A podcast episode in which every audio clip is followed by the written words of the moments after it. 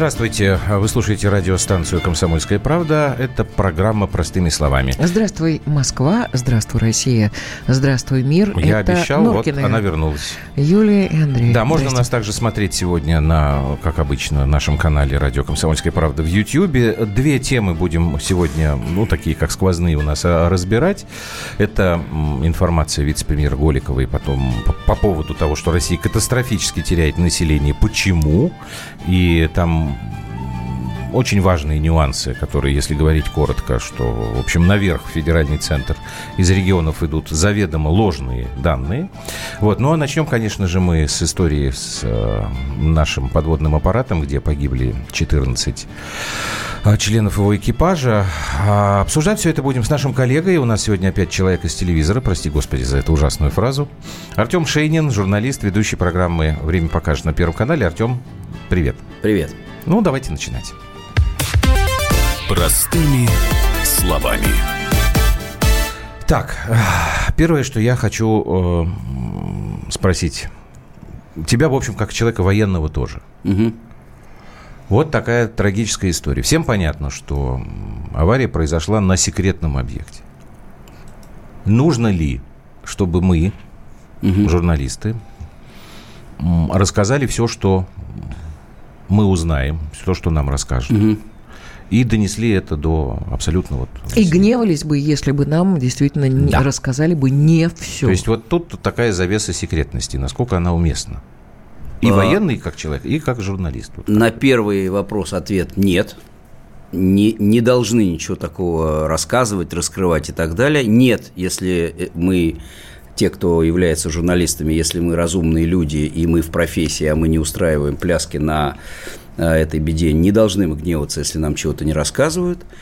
Чего мы должны, наверное, как журналисты делать, и, в общем, думаю, что это сделаем, мы должны задаться вопросом о том, что когда будет проведено расследование, то есть вот для меня... Разговор о том, что нет, вот немедленно расскажите нам, что это они там делали, что там такое, что они там исследовали, что это за аппарат. Ну, это ересь какая-то, просто ересь. И, ну, человек, который задается этими вопросами всерьез, он либо болен, либо он провокатор. А вот расследование, которое идет о том, что произошло и в чем были причины и так далее, которое будет проведено, вот мы, наверное, как журналисты, настаивать на том, чтобы не секретную часть, касающуюся не техники, не результатов исследований, а каких-то вещей, да, мы можем настаивать. Например, вот, ну, все ли там было, например, с техникой безопасности, так, как должно быть. Я не знаю, я ничего не понимаю в подводных лодках, но я знаю, что, наверное, варианты наличия или отсутствия какой-то техники безопасности, оно должно проверяться. Сейчас, подожди. Вот одну сейчас историю вам расскажу. Юлька ее знает, потому что ее и Владимир Владимирович Познер, и Алексей Алексеевич Венедиктов очень любят приводить в пример. Да, что увидел где-то совершенно там на столе лежат какие-то документы. Некие документы, что страна начинает войну. Увидел и начинаешь орать. Да, и, значит, настоящий журналист должен... как Венедиктов объяснял там в свое время, просто вот даже украсть эту бумагу и рассказать об этом. Ну, я не настоящий, значит. Вот я тоже... Я вместе с Венедиктовым, значит, вот там, где он настоящий, я, значит, не настоящий. Если в рамках этой истории. Ну, если вот... речь идет о твоей стране. Ну, понимаешь, что тогда, как бы, я пытаюсь вот на их сторону сейчас встать, их логику понять. Получается, что мы с тобой... Юлька молчит, значит, она, наверное, не согласна с нами. Она слушает, может быть, пытается разобраться. Значит, мы с тобой как бы вот не настоящие журналисты. Мы свой профессиональный долг не выполняем по каким-то политическим... Подожди, профессиональный там, долг, я не знаю, который что... нам назначил кто-то, например, Венедиктов? То есть, ну, Венедиктов сказал, ваш профессиональный долг...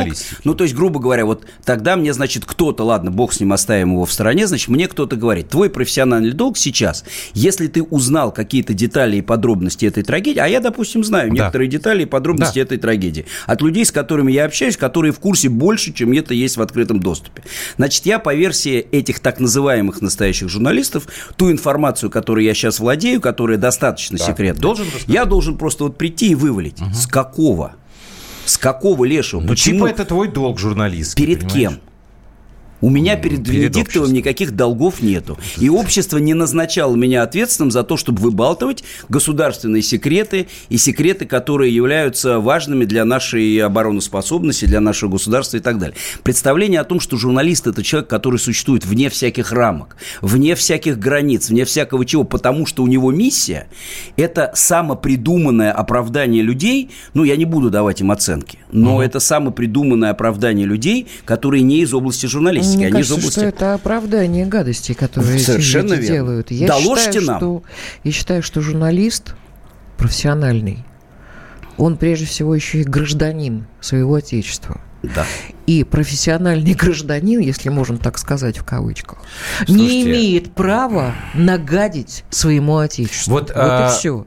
Слушайте, минутка воспоминаний. Когда я выгнал своего первого уважаемого украинского эксперта, на меня наехал союз журналистов. Ну, не союз журналистов, один из секретарей. Я забыл его фамилию, он из Чечни. И, значит, в том числе тогда мы с ним в эфире, не помню, какая радиостанция нас, там, РСН, что ли, тогда было. И он мне говорит, что вы не должны себя так вести, потому что вы, значит, журналист. Вы вот в телекадре. Я ему говорю, простите, пожалуйста, я могу иметь свою какую-то гражданскую позицию, какие-то свои принципы? Да. Я говорю, то есть тогда получается, что когда я вхожу на съемочную площадку, я перестаю быть гражданином и становлюсь журналистом. По логике этих людей, да. То есть ты в какой-то ситуации ты должен влезть в скафандр, который они для тебя как бы приготовили. И вот если ты в этом скафандре работаешь и полностью в него входишь, в какое-то прокрустово ложе, ты для них настоящий журналист. А если нет, то нет. И вот к вопросу о постановке вопроса ты должен. Слушай, ну как только ты начнешь кому-то что-то быть должен, тебе один скажет, что ты не должен их выгонять, а еще 100 человек скажет, что ты не должен их звать. Ну, да. Потому что они несут про твою страну такое. И как только ты начнешь делать что-то, перестав быть гражданином, руководствуясь какими-то своими долгами перед кем-то, кто назначил себя хранителями, значит, представления о профессии, ты сразу попадаешь, без вариантов, попадаешь в растяжки, из которых тебе не выбраться никогда. Потому что ты все равно либо будешь должен одним, либо другим. И в этой ситуации с этим глубоководным аппаратом это то же самое. То есть мне все равно, что сейчас уже начали нести эти люди, которые, может быть, считают себя настоящими журналистами, задавать вот эти вот пляски вот эти вот на костях. Почему нам не рассказывают то? Почему нам не рассказывают это? А мы должны узнать это. Не должны вы этого знать. И не должен... Вам это для жизни никак не пригодится. Да, вам это для жизни никакого... Вам это не пригодится. И не угрожает, да. И ничего не... Вот. Ну вот здесь Руслан Московский, таксист, нам пишет. Венедиктов прав. У журналиста нету родины. У журналиста есть долг... рассказать правду, все остальное банально, все остальные банально рупор власти. Но я не знаю, есть ли у Венедиктова родина или нет, мне на это глубоко наплевать, честно говоря. Но вы знаете, это то же самое, что если журналист вдруг начнет у врача выведывать диагноз какого-нибудь известного лица медийного, да, а не пошел бы он тогда далеко и надолго, потому что для нашего праздного удовлетворения любопытства такого, да. Вот это подлинно, Руслан, понимаете? То, что происходит у нас в военном ведомстве, у нас погибли цвет нации. Я не побоюсь этого слова. Потому что действительно подводные моряки – это... Они имеют по 2, по 3, порой высших образований. И это фантастические совершенно люди. Да, произошла трагедия. Вот сейчас разжигать. А что же там? Ах, вот. Это подло просто.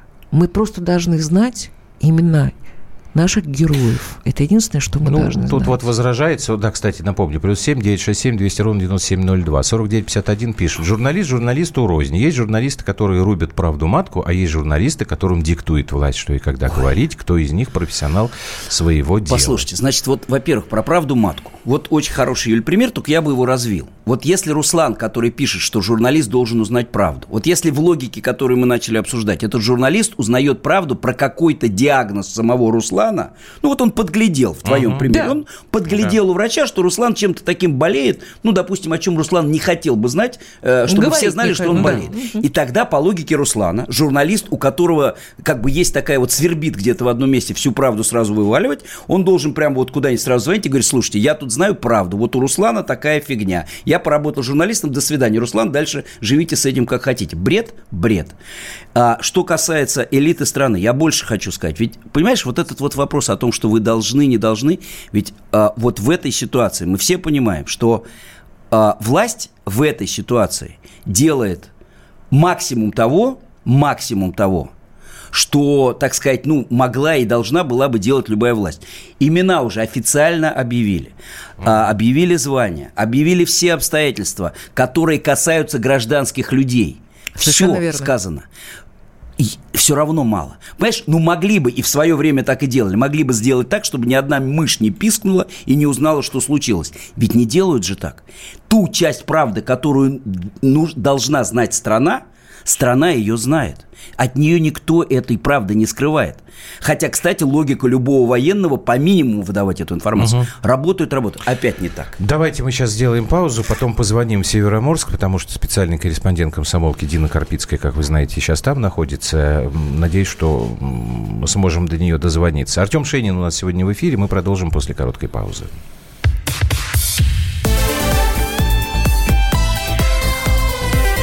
Простыми словами.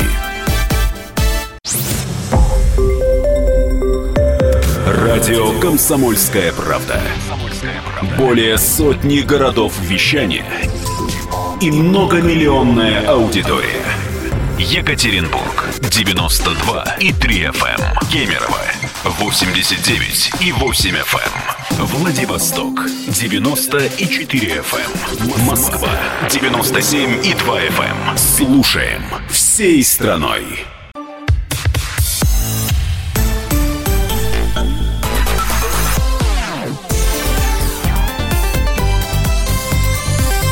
Простыми словами.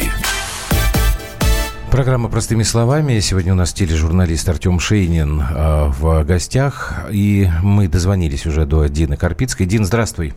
Здравствуйте, добрый вечер. Да, мы сейчас вот обсуждаем вместе с Артемом Шейниным, каким образом мы, вот коллеги, все журналисты, должны освещать подобные трагические истории, когда есть гриф «секретно». А насколько я понимаю, уже есть официальное заявление Министерства обороны, что часть информации не будет раскрыта. Вот скажи, пожалуйста, я вижу, что у тебя уже есть материал на сайте. Нашим слушателям я скажу, что называется он так: «Трагедия за семью печатями. Как хранить тайну о пожаре на подлодке секретно город-гарнизон Североморск». Скажи, пожалуйста, вот тебе, коллегам, которые там на месте сейчас находятся, какую информацию предоставляют, в каком объеме, кто с вами разговаривает, как вообще это все организовано? Ну, вы знаете, информации никто никакой не предоставляет абсолютно. Все, что мы узнаем из официальных вот источников Министерства обороны, они публикуют, да, регулярно там.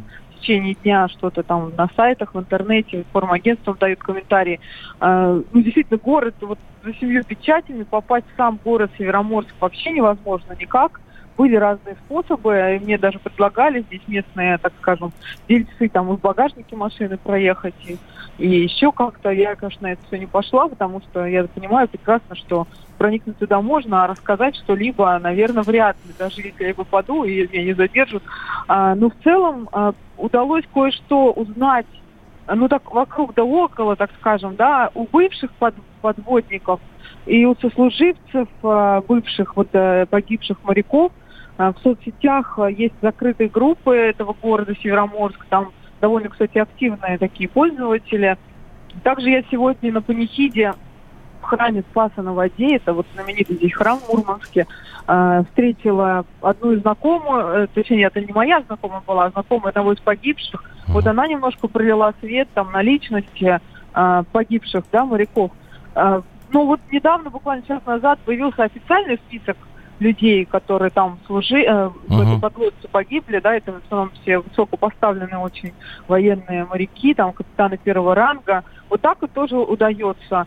Что касается самих событий непосредственно, да, что случилось, что за трагедия, ну, тут вообще тайна покрытая мраком. Есть неофициальные источники. Также было сообщение о том, что возгорание произошло на подводной лодке. Предположили, мне вот лично в приватных беседах, бывшие подводники, которые знакомы с этим аппаратом и примерно, может быть, представляют, что могло случиться. И вот, исходя из этого, собственно, мы все это и выдаем. Угу. Гостайны, они охраняются строго, но я думаю, то, что мы нашли, конечно, я надеюсь, не является гостайной. Вот мне бы не хотелось раскрывать какие-то секреты Родины. Спасибо тебе большое. Спасибо. Дина Карпицкая, специальный корреспондент «Комсомольской правды», который сейчас в Мурманской области находится. Вот видишь, даже есть какие-то энтузиасты, которые готовы журналиста посадить в багажник машины и там куда-то провести.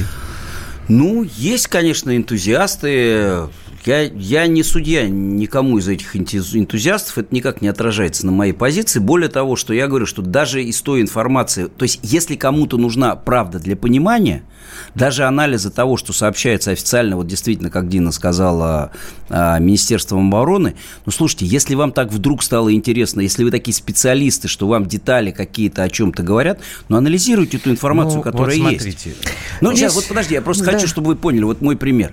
Ну, если вы так хотите разобраться в случившемся, и вам это нужно не для того, чтобы там эту информацию, там, не знаю, куда-то передать. Вы хотите понять, что случилось, но информация о том, что там был гражданский специалист, гражданский специалист, которого эти героические люди эвакуировали, закрыли люк, задраили и продолжили бороться за корабль, эта информация говорит о чем? Если там есть гражданский корабль, значит, вероятно, этот гражданский специалист. Значит, вероятно, этот гражданский специалист в этом аппарате что-то такое доводил. Если вам не хватает информации, включите логику и обсуждайте это. Да, это мог быть какой-то аппарат, который доводил гражданский специалист, представитель там заказчика, производителя и так далее и тому подобное. А дальше я задаю вопрос. Ребят, зачем вот, это все? Вот, Юль, я ровно про это и рассказал. Вот те, кто хочет правды, послушай, я даже я со своим скромным военным опытом, как бы мне даже эта информация для этого анализа выше крыши, но я задаю вопрос, Юль, совершенно справедливый. Мне что, легче стало? Мне легче стало. Вот Руслан здесь, ребят, подожди. Вот Руслан объясняет, Значит, если власть отправляет... Пример с болезнью хороший, это важно. Ну, это ладно, это лирика уже. Ну, смотри, уже одного Руслана... Он объяснит, Если власть отправляет ребят на смерть, то мы должны знать, ради чего дальше все это даже было. Не хочу слушать. Объясняю, почему. Потому что я 1000 раз про это в программах говорил, когда, к сожалению, были такие события. Значит, вот это вот, как это... печальное наследие, значит, вот этой пропагандистской истории. Значит, вот когда речь идет о солдатах-срочниках, которых призывали в свое время и, не спрашивая иногда их желания, отправляли в горячие точки, вот эта постановка вопроса, она у Руслана в голове затерялась с тех пор.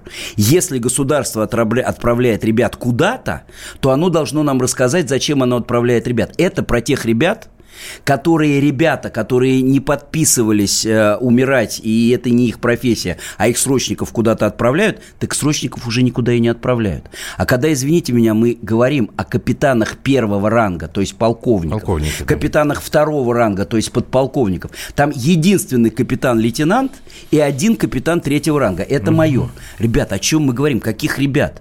Эти люди профессионально выбрали эту службо, там 2 героя России. Это говорит о сложности задач, которые эти люди. И когда вот Дина говорит про этот закрытый город, и эти люди, которые не очень хотят этим всем делиться, это люди, которые все своей судьбой выбрали такую. Это их судьба, это их жизнь. Они все прекрасно понимают. Ты знаешь, у меня сейчас аналогия в голове, опять же, с Израилем. Когда там происходит какой-то форс-мажор, какой-то теракт, люди совершенно спокойно реагируют на то, что информации вообще практически... появляется погибший. Сначала выходит представитель полиции и говорит... Все остальное, ребята, не ваше собачье дело. Конечно. Представитель полиции выходит, говорит какие-то фразы, и потом это все закрывается, и никакой информации. В интересах государства. Все, ребят, мы защищаем.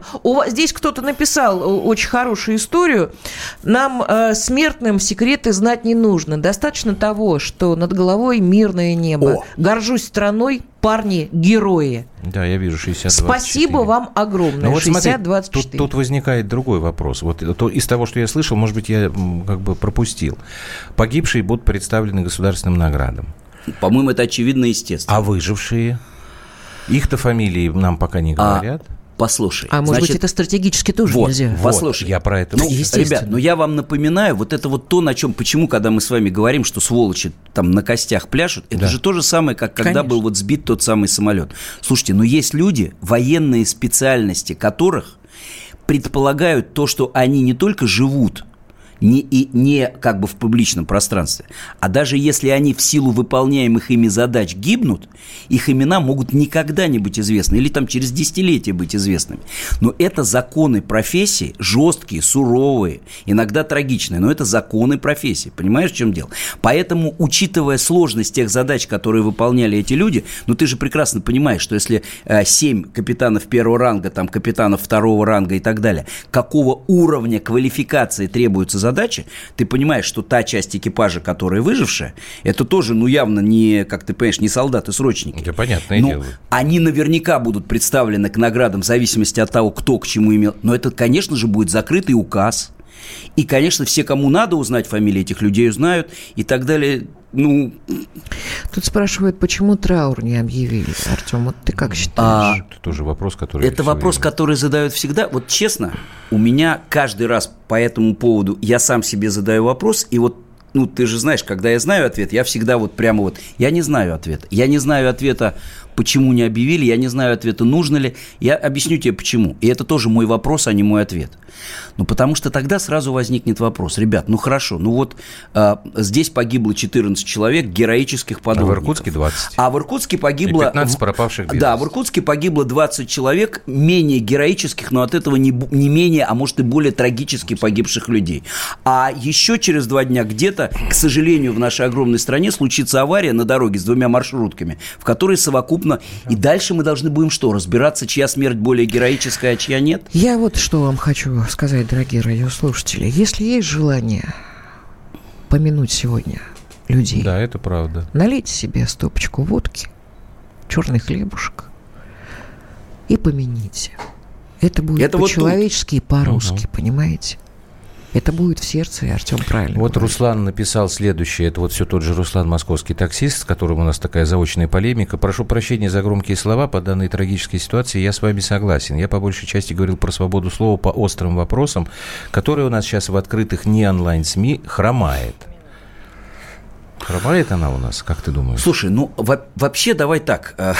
Она не у нас, а она вообще в нашем современном нынешнем мире, конечно, подхрамывает. Не только у нас, ну, потому что есть куча вопросов, по которым, что такое свобода слова, что такое правда, ну, как бы вообще непонятно. Что такое вообще свобода? Послушай, вот с Ассанжем, вот она подхрамывает, она не подхрамывает, ей ноги отпилили по самые уши, и что с ней происходит, свобода слова? Не у нас, кстати, а где-то.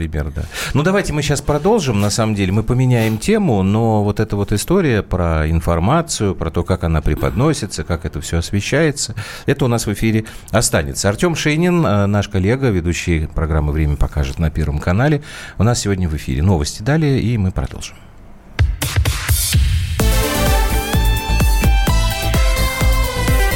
Простыми словами.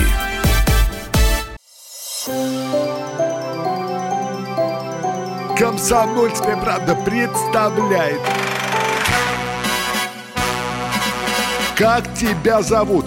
Давид Шнейдров Давид.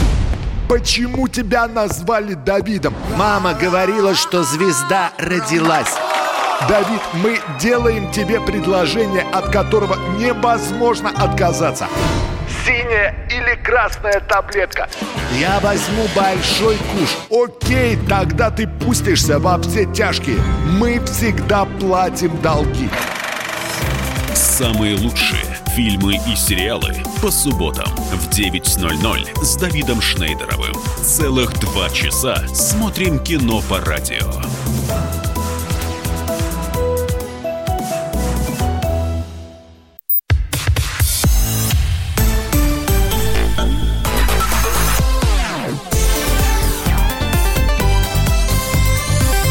Простыми словами. Так, давайте продолжать. +7 967 200 ровно 9702. Это наш WhatsApp и Viber. WhatsApp вроде работает. Он там сбоит, не загружаются файлы, но смс-ки ваши приходят нормально. Артем Шейнин, журналист, телеведущий, у нас сегодня в гостях. Давайте мы эту тему продолжим, только немножечко под другим углом на нее посмотрим. Вот те, кто Руслан нам написал про свободу слова, которая у нас хромает. Татьяна Голикова, наша вице-премьера ныне, до этого много она где работала в правительстве, в том числе и достаточно долго занимала пост министра здравоохранения. Вот она сделала такое заявление, которое СМИ преподнесли под заголовком «Россия катастрофически теряет население». Это практически цитата. 149 тысяч человек за 4 месяца. Это естественная убыль, по словам Татьяны Голиковой. Но я бы вот хотел обратить ваше внимание на следующее. Я буду цитировать по ТАСС.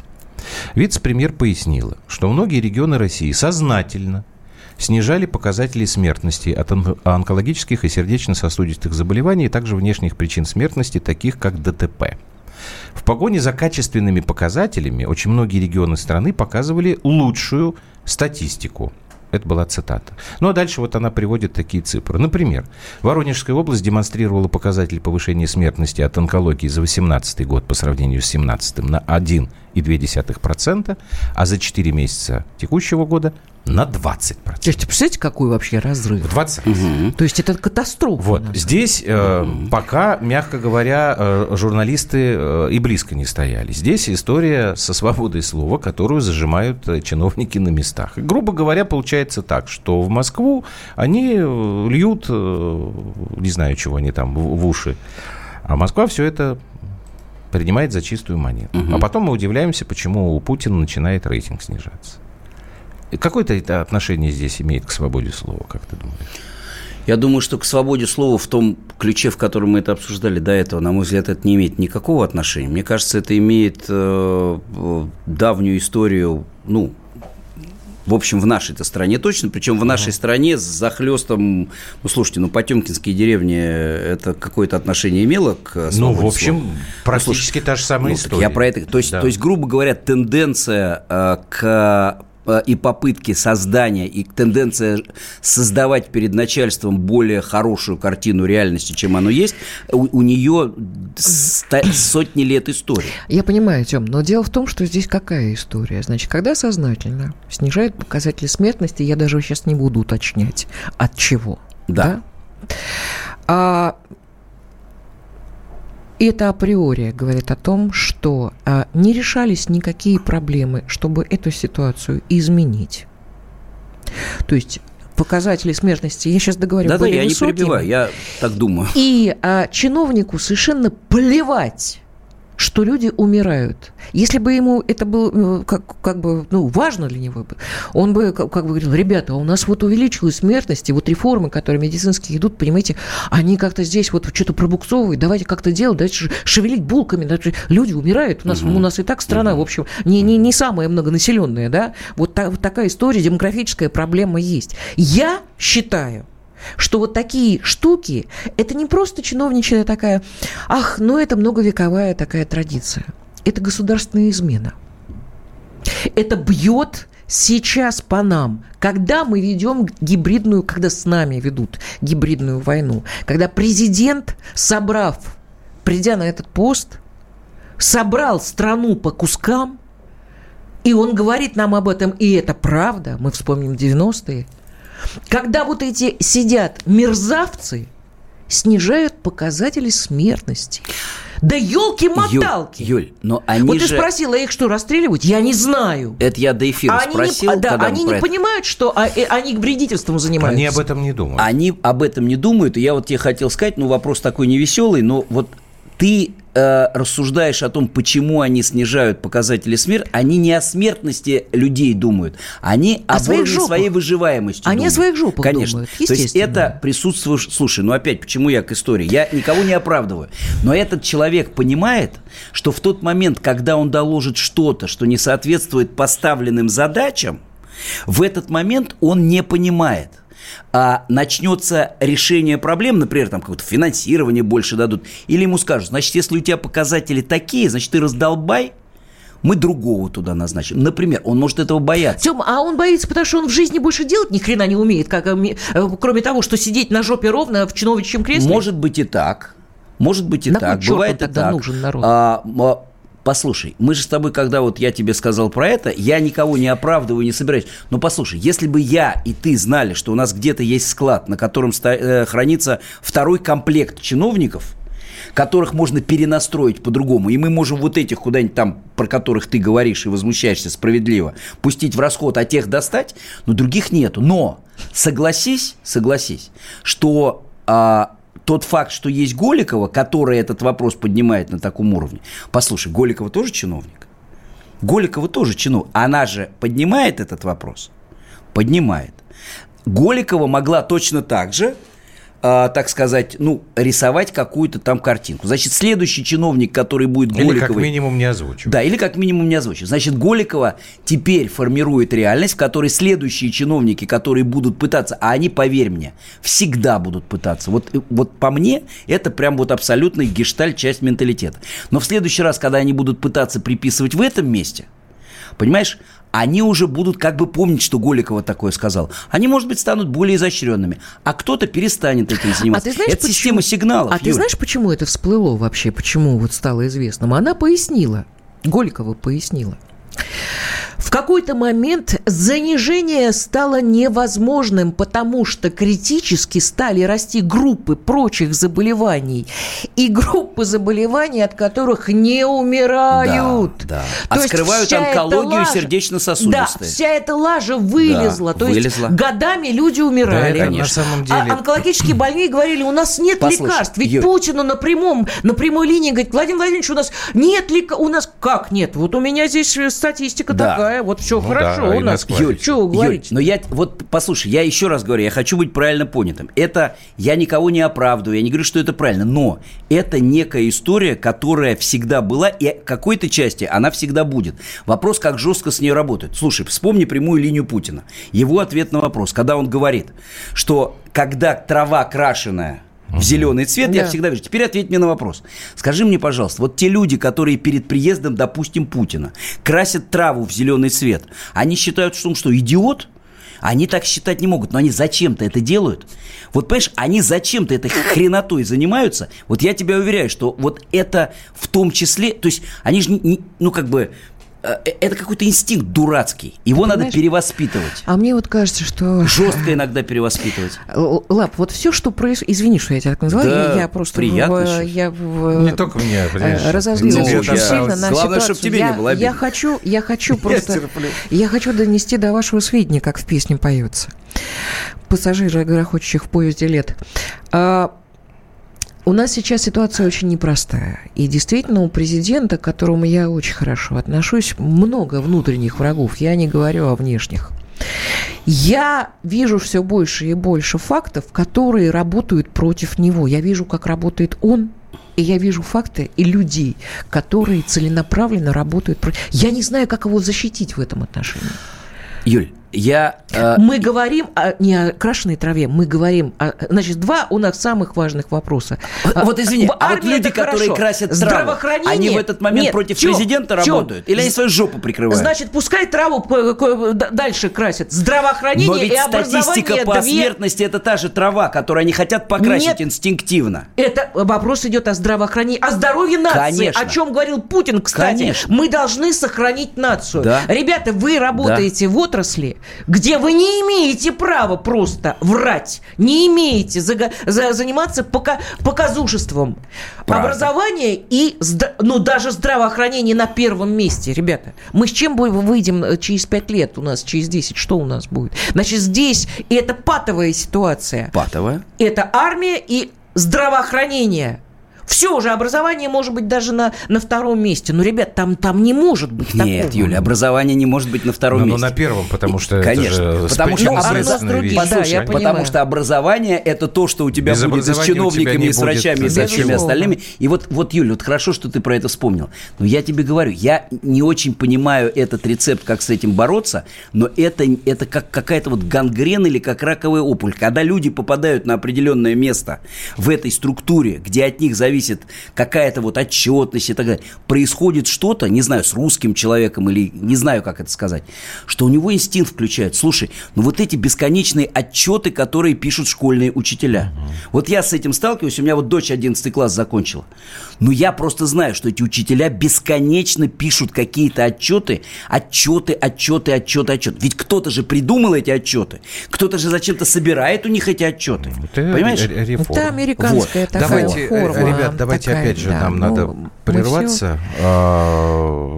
Тут про прямую линию смс-очка хорошая от Александра Попова, раз мы ее неоднократно уже вспомнили. Путину прямую линию надо каждую неделю делать, а лучше пользоваться в 21 веке социальными сетями, как делают все современные люди. Вот, да. А он доверяет тем, кто ему докладывает. Давайте, Александр, мы вам ответим после паузы короткой. Артем Шейнин у нас сегодня в гостях. Это программа «Простыми словами». Мы продолжим минутки через полторы.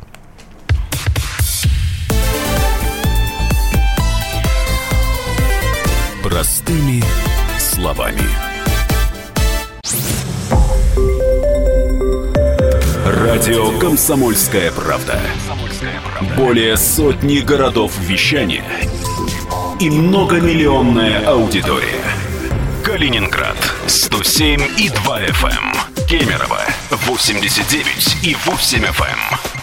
Красноярск 107 и 1 FM. Москва 97 и 2 FM. Слушаем всей страной.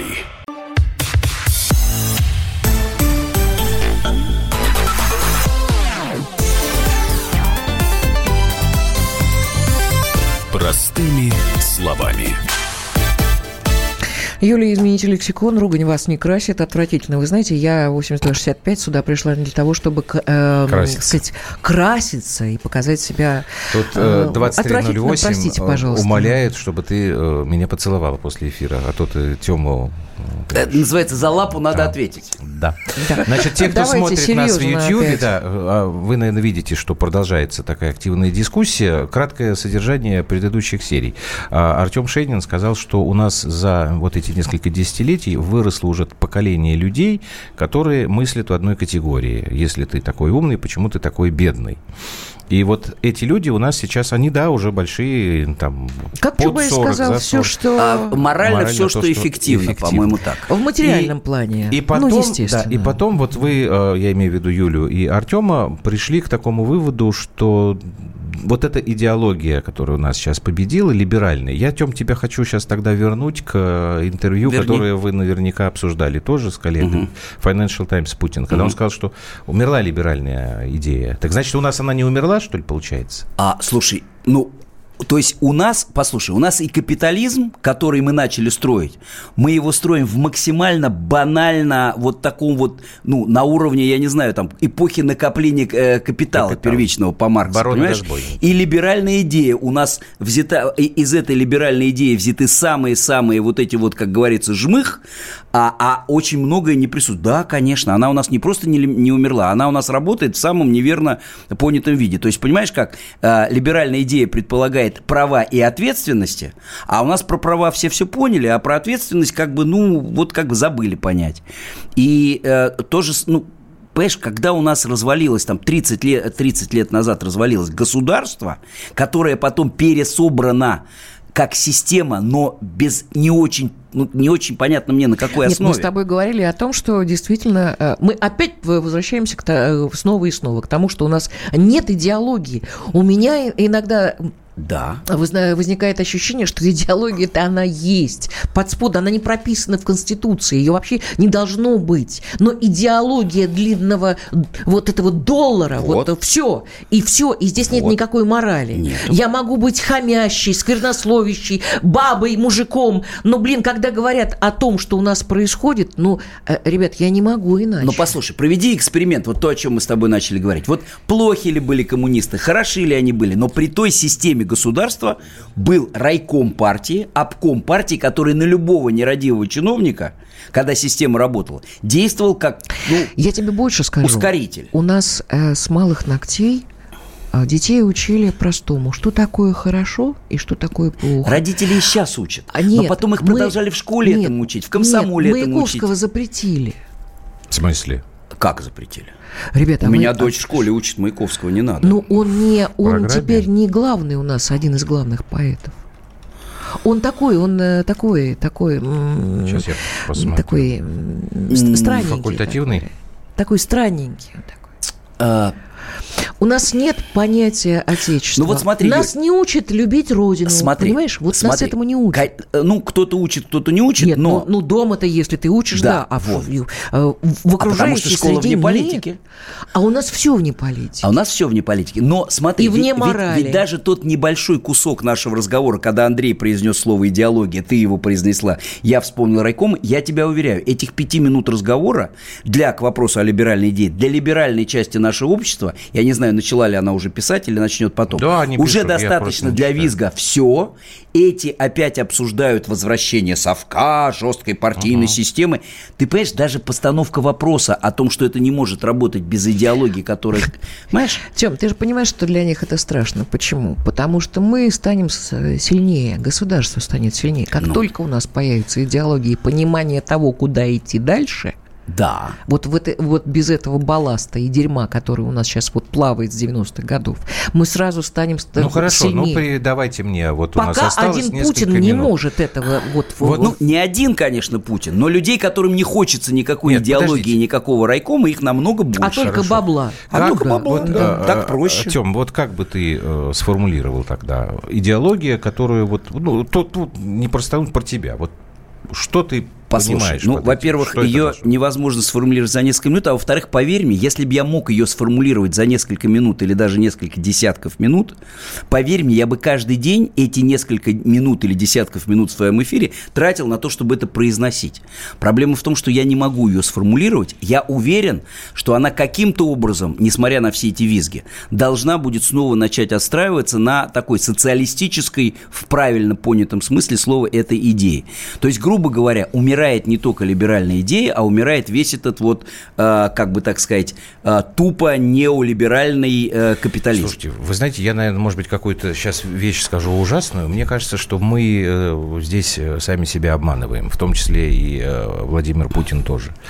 Потому что никуда эта либеральная идея не делась, и началось это, извините меня, тогда, когда Адам с Евой решили... плод с древа познания добра и зла, потому что это... Что это было такое? Это было желание улучшить свое существование. Понимаешь? Это определенная выгода. С этого все началось. Никуда это не делось. Это просто меняет какие-то формы, Андрей, немножко по-другому. Это вопрос рамок, выглядит. Вопрос рамок и баланса. Послушай, люди всегда во все времена хотели жить хорошо, хотели, чтобы хорошо жила их семья, хотели, чтобы и так далее, и тому подобное. Но баланс «я» и «мы», причем «мы» более широкое, чем «семья», он в разные моменты по-разному смещался, понимаешь? Ну да, это я согласен. В этом смысле мне не хочется приводить там всякие примеры, они уже... Но сколько бы мне там не визжали про НКВД, чекистов и эти самые... Но слушай, люди, которые ехали не только за длинным или вообще не за длинным рублем, БАМ строить, понимаешь? Северные города строить, Целину поднимать. Для них первым было «мы», и некий общий интерес чего-то отстроить. Понимаешь? И это в какой-то момент было потеряно. Причем самое удивительное, что в тех странах, в которых как бы либерализм расцветает, те же самые Штаты, у них представление о «мы» при всей этой либеральной идее, оно намного более... То есть нас раздробили, понимаешь, на эти совершеннейшие молекулы индивидуализма. Ведь в чем была главная диверсия-то? В том, что, ребят, все, что вам втюхивали в голову про индивидуализм и коллективизм, это была большевистская пропаганда, которая облажалась, и вы все видите, чем это все случилось. Потому что Советский Союз развалился, значит, коллективизм это плохо, а индивидуализм – это хорошо, живите и думайте, о себе и так далее. А то, что появились архитекторы перестройки, типа Яковлева, и начали просто антигосударственную политику изнутри. Конечно, он в Америке и в Канаде поработал довольно давно, но думать-то не хочется, а есть пепсиколы и джинсы. А я тебе хочу сказать, есть пепсиколы и джинсы, но я не знаю, я не хочу казаться каким-то слишком большим оптимистом. Ты знаешь, нюанс, который для меня очень важен. Я тут был на выпускном дочки своей.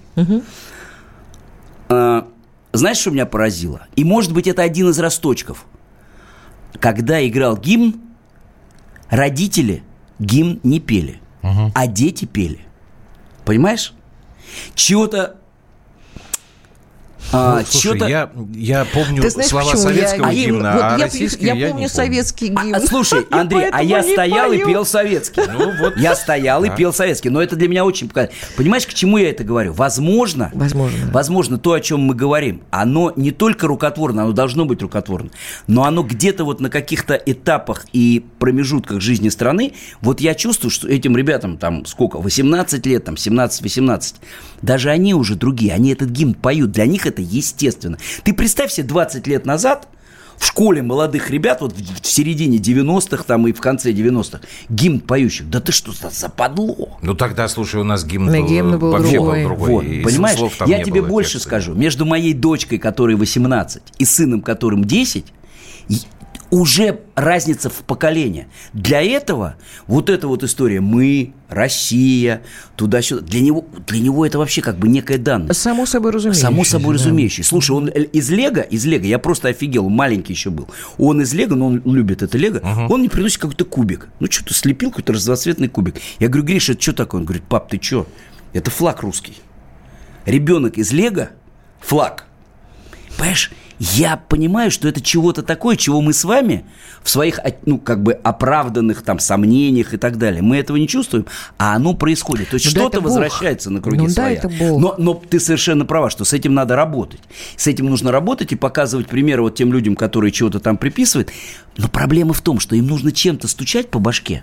А чем стучать, я не очень понимаю. У меня ощущение, официальная зарплата органа, у них невысокая. Нет органа, который бы стучал. Нету инструмента, который бы стучал. Ну хорошо, инструмента. Вот. Понимаешь? Потому что райкома, обкома, как в советское время, нету. Деньгами их не накажешь, потому что официальные зарплаты у них очень невысокие.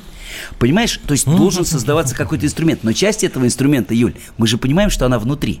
Ты же возмущаешься. Как это они так могут? Я возмущаюсь тому, что они совершенно равнодушные люди.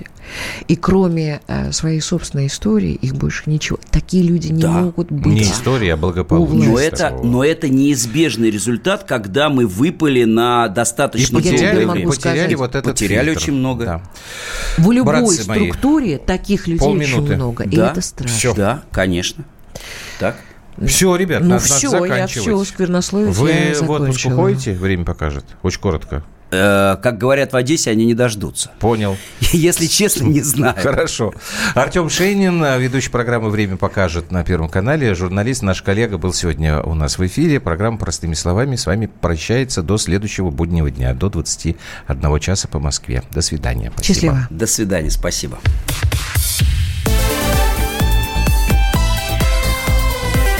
Простыми словами.